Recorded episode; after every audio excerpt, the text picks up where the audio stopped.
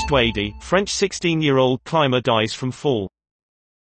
Luce Douady was seen as a future star of the climbing world after wowing in senior competition.